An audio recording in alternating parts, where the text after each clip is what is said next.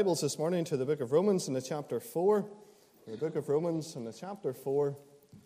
We're going to break into the chapter at the verse 13.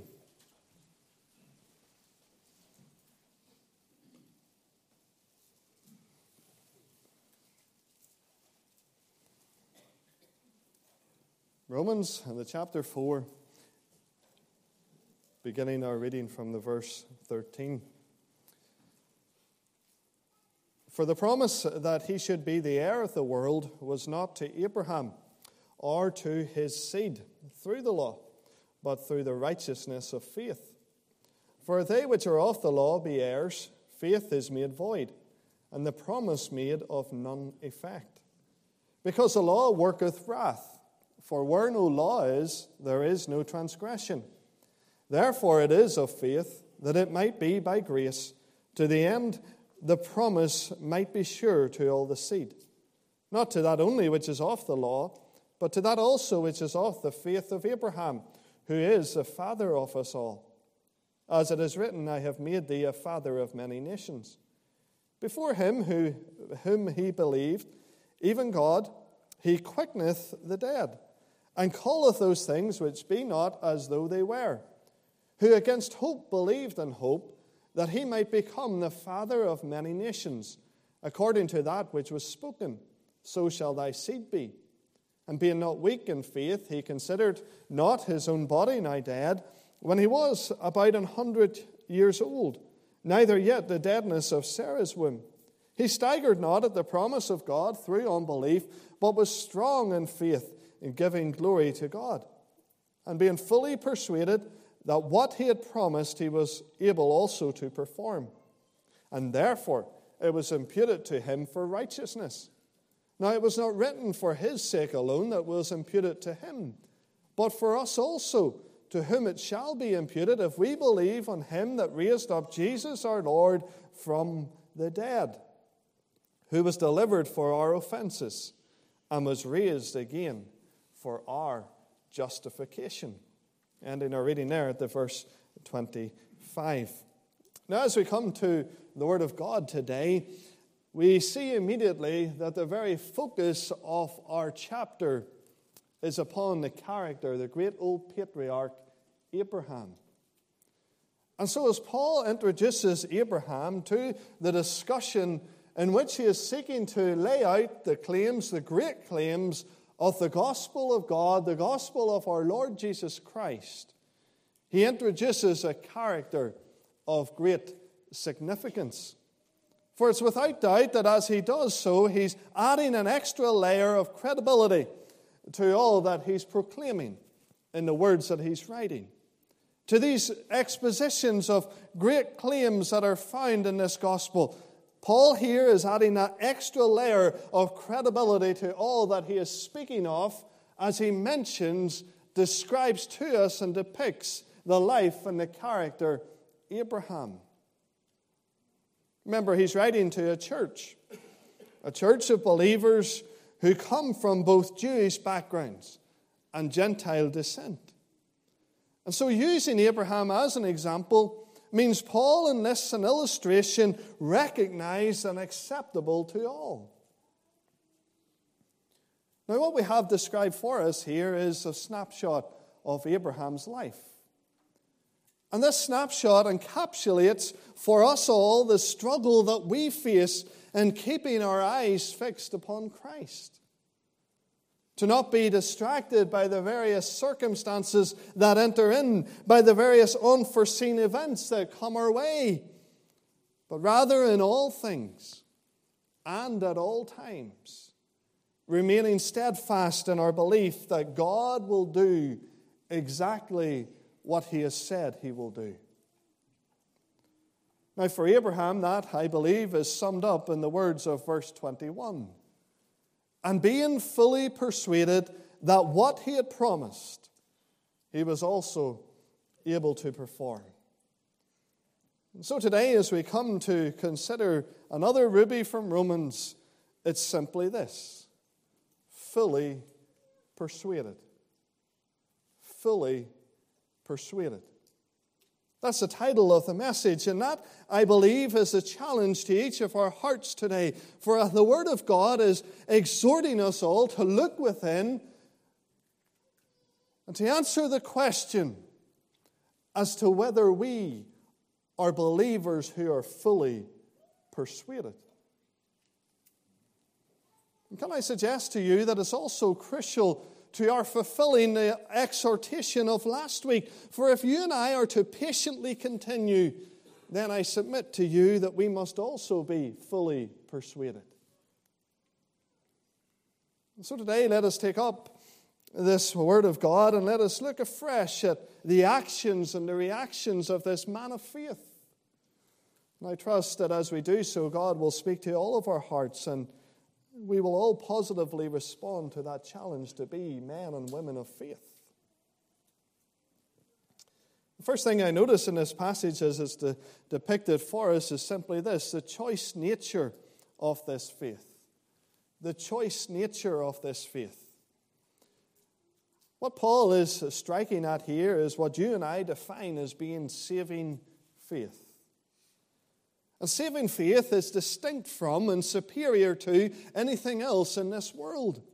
It's saving faith which allows us access to grace. It is saving faith which lays hold upon the promises of God. It is saving faith that is described as a desperate outreach of man that connects with the outreach of God. That is what saving faith is all about. And here in this passage, Abraham is used by Paul as the foremost example of what it means to be saved by faith. We've already highlighted that Paul is concerned in this book with expounding gospel truth. That good news of God. And here in this passage, Paul is re- reinforcing once more this good news that salvation is known and can only be known by faith in our Lord Jesus Christ, by trusting in the merits of His finished work, and trusting the plan of God for salvation. It's not by some level of good work. It's not by anything that you and I can do. Salvation righteousness, redemption, they're all found in Christ and in His finished work. That's what he's dealing with there in the opening verses that we read together, verses 13 through 16. He says, For if the promise that he should be heir of the world was not to Abraham or to his seed through the law, but through the righteousness of faith. For if they which are of the law be heirs, faith is made void, and the promise made of none effect, because the law worketh wrath. For where no law is, there is no transgression. Therefore it is of faith that it might be by grace, to the end the promise might be sure to all the seed. Here we see evidence of the truth that God didn't guarantee a future based upon any future obedience, but rather a future was guaranteed because of the evidence of faith in time. That remains the unchanging truth today. What God committed to Abraham was not based upon anything that he ever would do it was not based upon some decision that God had uh, prior knowledge to in the days that lay ahead in Abraham's life. No, that which was promised to Abraham was secured because of the faith displayed in Abraham's life. And that is exactly what the Word of God teaches in regards to salvation today. Salvation is known whenever you and I believe on the Lord Jesus Christ and accept indeed the finished work that He accomplished there upon Calvary's cross as the only way, the only means of eternal salvation. Now, verse 14 there reminds us of the value of faith. Reminds us indeed of the value of the promises of God.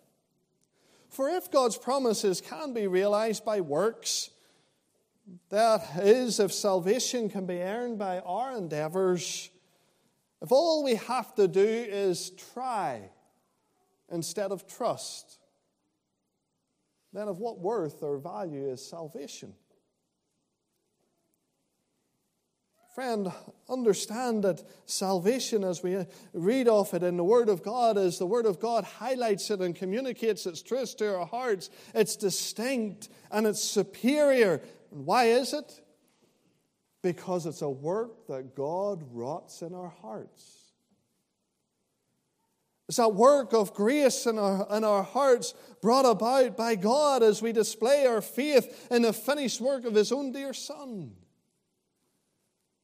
As we come together this morning and we think about the worth of our salvation, as we reflect once more and confront it with this truth that it's not something that we can pay a price for, it's not something that we can earn through our endeavors or through our attempts. What a price was paid. And of what significant, extravagant value is our so great salvation. So high the price he paid, the nails across the grave. Such pardon he bestowed, such grace he showed. No greater sacrifice. He gave his very life. So deep his love, so high the price.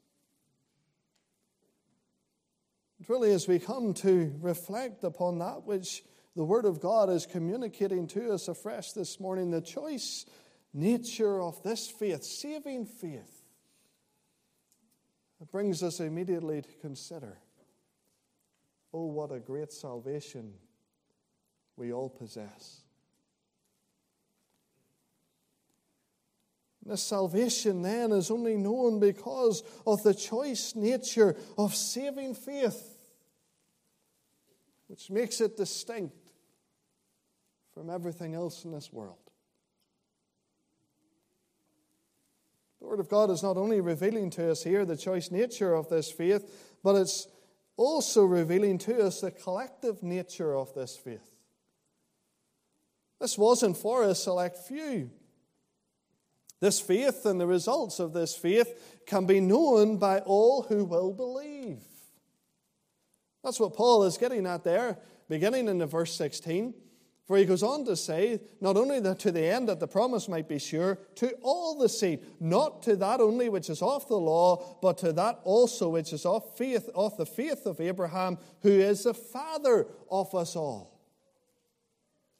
Paul here is simply saying if a man, if a woman, if a boy or a girl, if they demonstrate in their lives the same faith Abraham did, then it is of no consequence if they are of the law, a Jew. Rather, this faith can be demonstrated, and this faith can work the same effect in the life of those which are not of the natural race of Abraham, but rather because of that same faith, they're part of that spiritual seed recipients of the same blessing. Now, what is the blessing that we're referring to here whenever we speak of that which was effected in the life of Abraham? We'll come to verse 22. For that faith that was evident, that faith that was displayed, it tells us there in verse 22 therefore it was imputed to him for righteousness. And so, as faith was evident in the life of Abraham, God imputed that faith to him for righteousness. Abraham believed it was accounted, the Bible says, uh, to him for righteousness. And look how that also then plays out in our own lives, for he goes on in verse 23 to say, Now it was not written for his sake alone that it was imputed to him, but for us also to him it shall be imputed if we believe.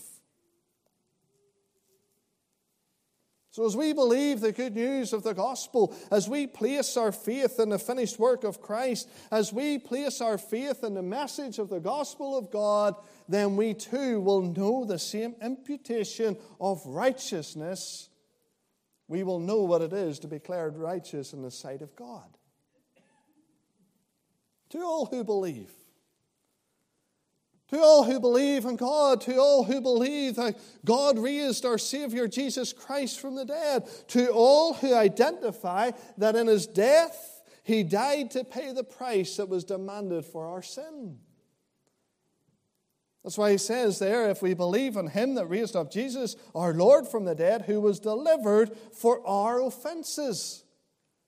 For Paul is reminding us that as Christ suffered and died on that cross, he was dying for us, he was dying as us. He was bearing our price. He was taking upon him our burden of sin and sorrow. He was knowing what it was in that very moment to receive our wrath as God was meting out that wrath upon him. So, as we look to him by faith, as we believe in all that he has done in our behalf, as we see there upon that cross that he took our sin, that he carried our sorrow, as we then behold him, the risen, glorified Savior, sitting at the Father's right hand, ever living to make intercession for us own, having been raised again for our justification. Paul is reminding us no longer does the law have any claim over us. We're free from the law, happy condition. Christ hath redeemed us once for all. Or to put it simply, God wrote a check to promise us salvation. Christ came and delivered that check, and on resurrection day, the check cleared. And everything that was promised by God is fulfilled in the life of those who believe by faith.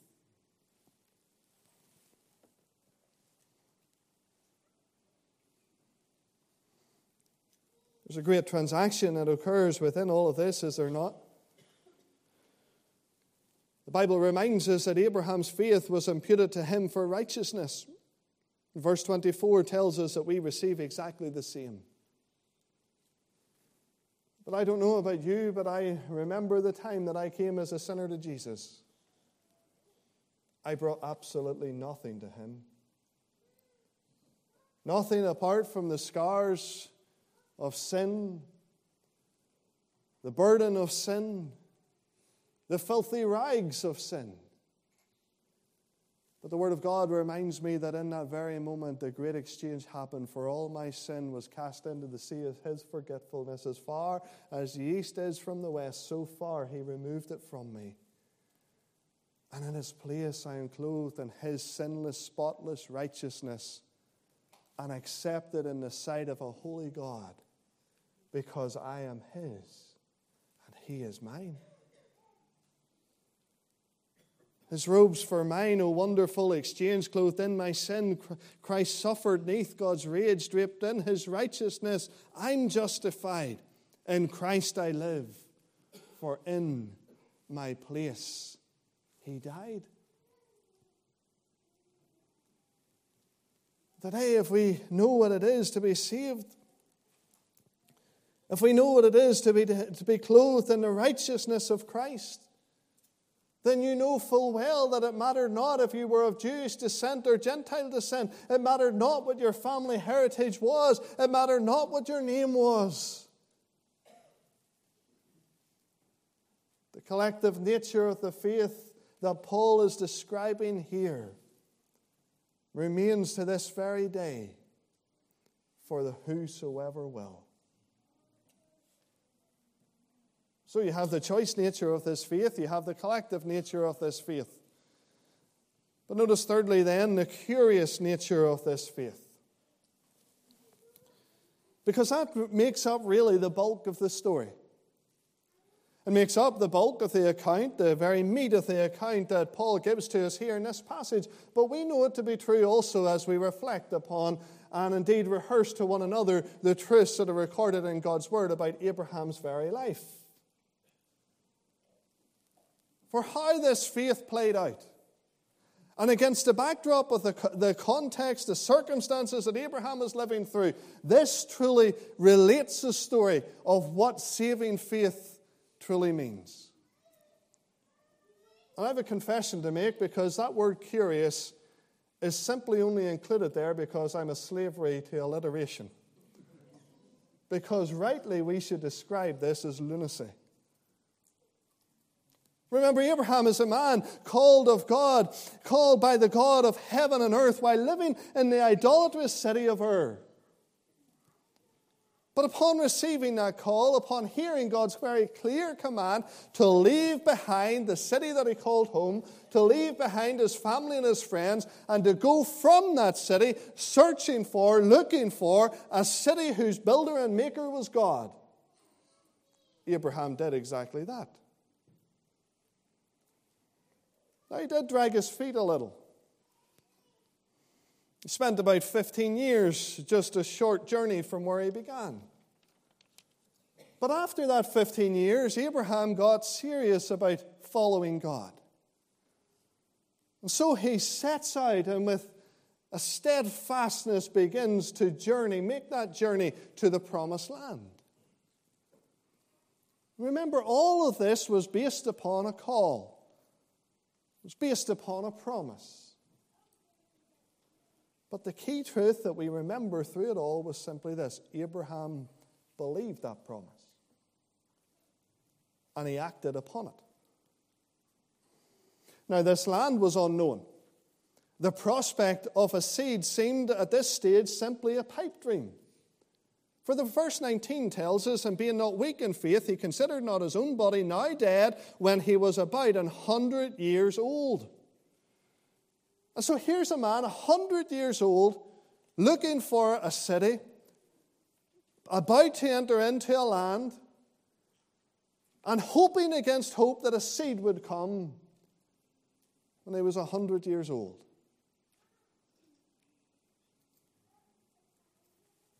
Despite everything that the head was telling him, Abraham believed his heart. And in his heart, he knew that God was true. And in his heart, he believed that God would come through. And that's why in verse 20, the apostle writes, He staggered not at the promise of God through unbelief, but was strong in faith, giving glory to God. Now, Abraham was a man constantly challenged to live by faith. He's a man con- constantly challenged with a conundrum. Does he take God at his word or does he give in and listen to reason? Does he believe in a God who makes something out of nothing? Or does he simply accept that at 190 years old, respectively, that Sarah and he have tried their best, they've followed their hardest, and they've believed as much as they could? But the reality was, the simple reality was, that for him it just wasn't going to happen. Is that what he gives in to? Because no doubt that debate's raging in his mind. No doubt that's the thoughts that he's continually turning over and over in his head. You'll remember that when God said to him that a seed would come, Sarah was there in the door of the tent and Sarah laughed. Because it was incredulous. How was God going to give them, at 90 and 100 years old, how was God going to give them a seed? But notice verse 18. For before the, the apostle ever highlights these truths, ever shines a spotlight on the great dilemma, the great battle that's going on inside Abraham's life, he records these words who against hope believed in hope. That's an incredible statement. And that's a statement that you just don't read over without pausing to reflect and to take in all that's communicated by that statement. Who against hope he believed in hope. Even when it was crazy, even when it was mad, even when it was lunacy, to keep believing, he trusted. He believed in God. And the reason for this, I tell you, is because he was fully persuaded. Fully persuaded. Abraham knew the reality. But he believed in the impossibility. The very reason that he did this, I believe, is a simple one also. It's not deep and it's not profound. It's achievable in your life and it's mine. He simply couldn't believe that God would break his word. So instead, he believed that God would keep his word. When faced with the reality of where he was in life, when faced with the reality of how life was right at that very moment, against hope, he hoped. And he believed in the impossibility.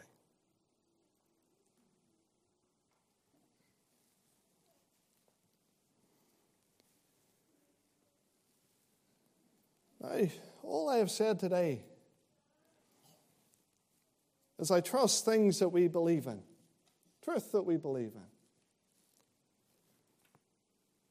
And so we could leave here today and we could be happy, be content that the truth was preached. And we could all give our assent to that which has been related from the Word of God. But it's also true that if we all were to do that, there would be some amongst us. A number I, can't, I couldn't quantify, a number I wouldn't dare to quantify.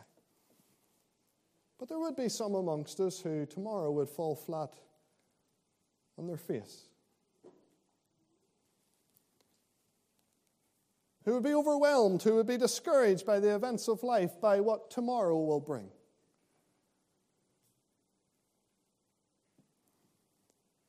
And the reason for this is because up until now, we've only ever related the academic belief.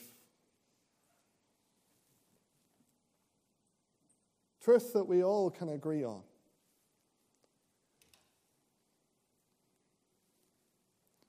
I can only speak personally, but I have no interest in academic belief.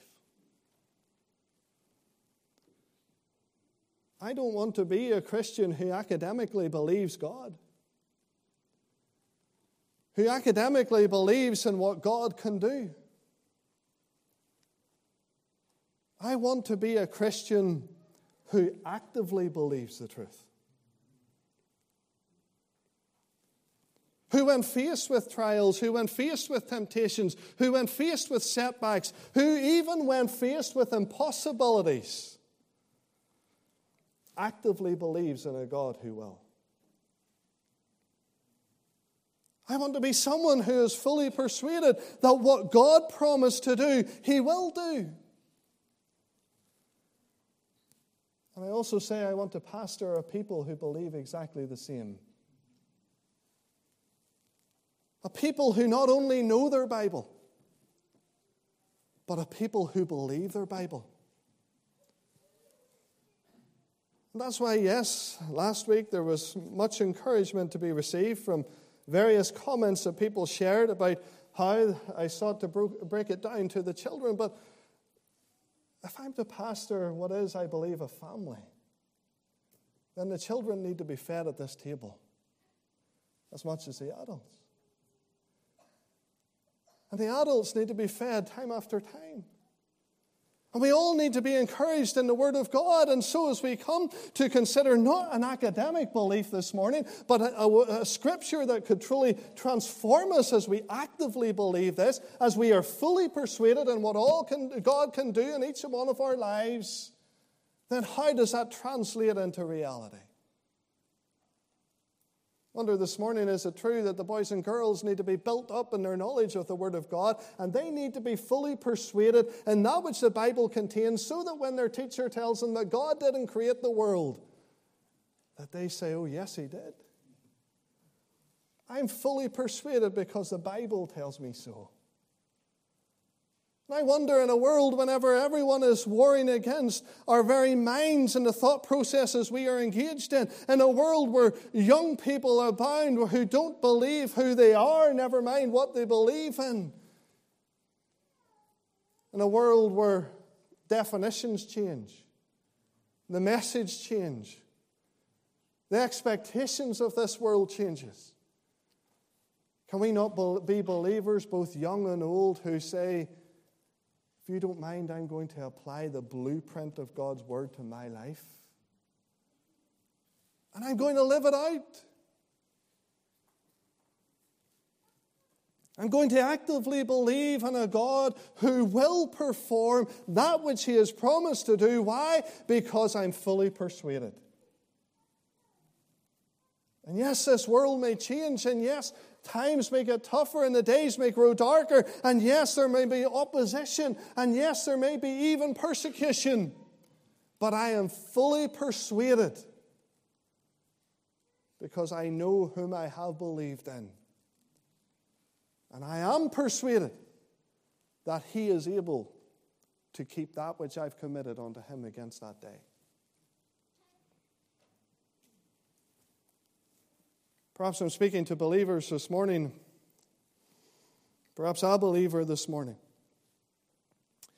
and you've resigned yourself to things always being this way. You go through life and your shoulders are slumped.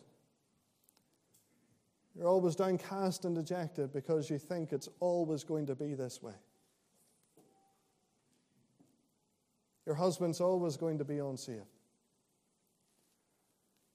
Your wife's always going to be cold hearted and bitter about the past. Your children are always going to be disillusioned and the walking wounded. Do you think, I know God can hear prayer? And I know God can answer prayer, and I know God can save souls, and I know God is able to restore, and I know God is able to restore those years that the locusts have eaten, and He's able to give that oil for mourning. But the reality is, in my life, it's, not, it's just not going to happen.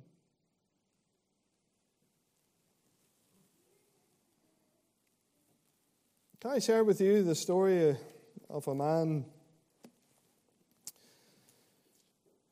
And he was someone who every day got up from his bed with what I would describe as just a small flicker of hope. Small flicker of hope in his heart. And as he began his day, every day he would pray this prayer Oh God, today may this be the day. May this be the day you see, his son was wayward. His son loved the pleasures of this world. And the days passed, and the reality was there was no sign of a change. There was no sign of a return. But I believe that this was a father who was fully persuaded. A father who actively believed in God and who actively believed that God would restore his son.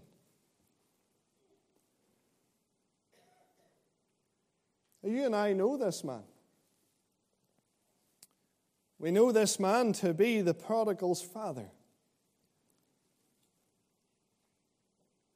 And as you consider that story, have you ever considered the truth of just how easy it would have been for him to give up.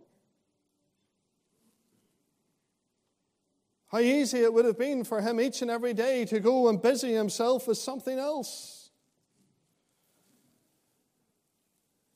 To resign himself in his own life that it just wasn't going to be.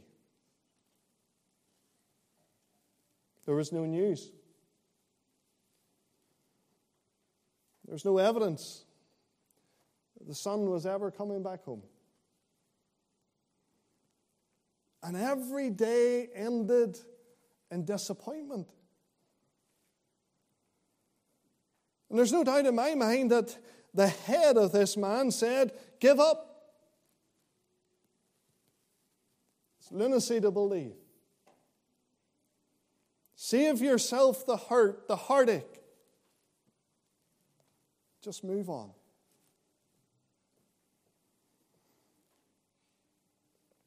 But not this man. Because this man was fully persuaded.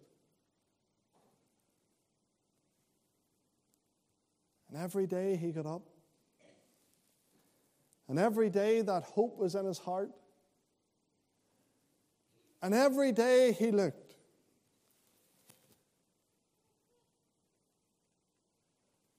Then one day there he was. The son that he had been praying for, the son that he had been waiting for, he was coming back up the road. the Bible tells us that that father ran to him and he cast himself upon his neck. He fell on his neck and he kissed him and he rejoiced in his heart. Why? Because that which he had fully been persuaded of had come to pass. And we're not told how many days passed, and we're not told how many tears were shed. We're not told how many letters went unanswered. We're not told how many messengers were told no. We're not told how many times he was rejected, how many times he was spurned, how many times he went to bed and cried himself to sleep, how many times he thought, This will never happen. But we are told that on a day, there he was. And he came. The son who was far, far away was now back home with the Father. And I tell you, God can save your wife. God can save your husband. God can restore your child. God can give to you all that your hearts desire, but you must live actively believing because you are fully persuaded. And you may get to the twilight years of your life, and you may get to the time whenever you think it's never going to happen. The years have passed, the summer has ended, he's still not saved, and God says to you, if you're fully persuaded, then don't stagger. Don't stagger because of your unbelief, but believe in Him to do what He had promised to do. Against hope, Abraham believed. Against reality, he believed. God performed exactly what he promised to do. And that's why today we call this man a man of faith. That's why today, no matter what part of the Bible we turn to, we see evidence of the results of that faith that he displayed. That's why today we have this opportunity to preach Christ and Him crucified. Because one day, Abraham was fully persuaded. What can God do with your life today?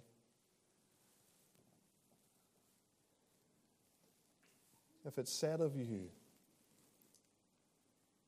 you too are fully persuaded.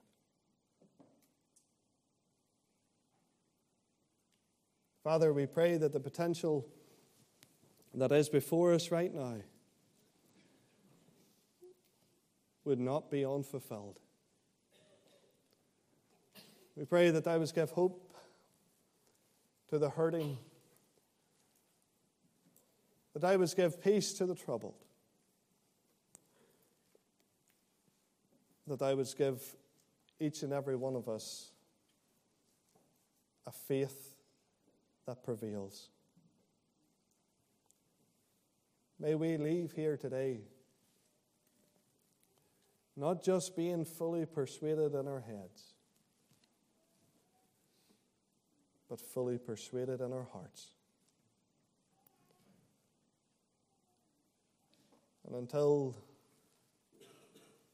that time when thou dost see fit to shower upon us that blessing that thou hast promised, help us to be a people who hope against hope every time. For it's in Jesus' name we pray. Amen.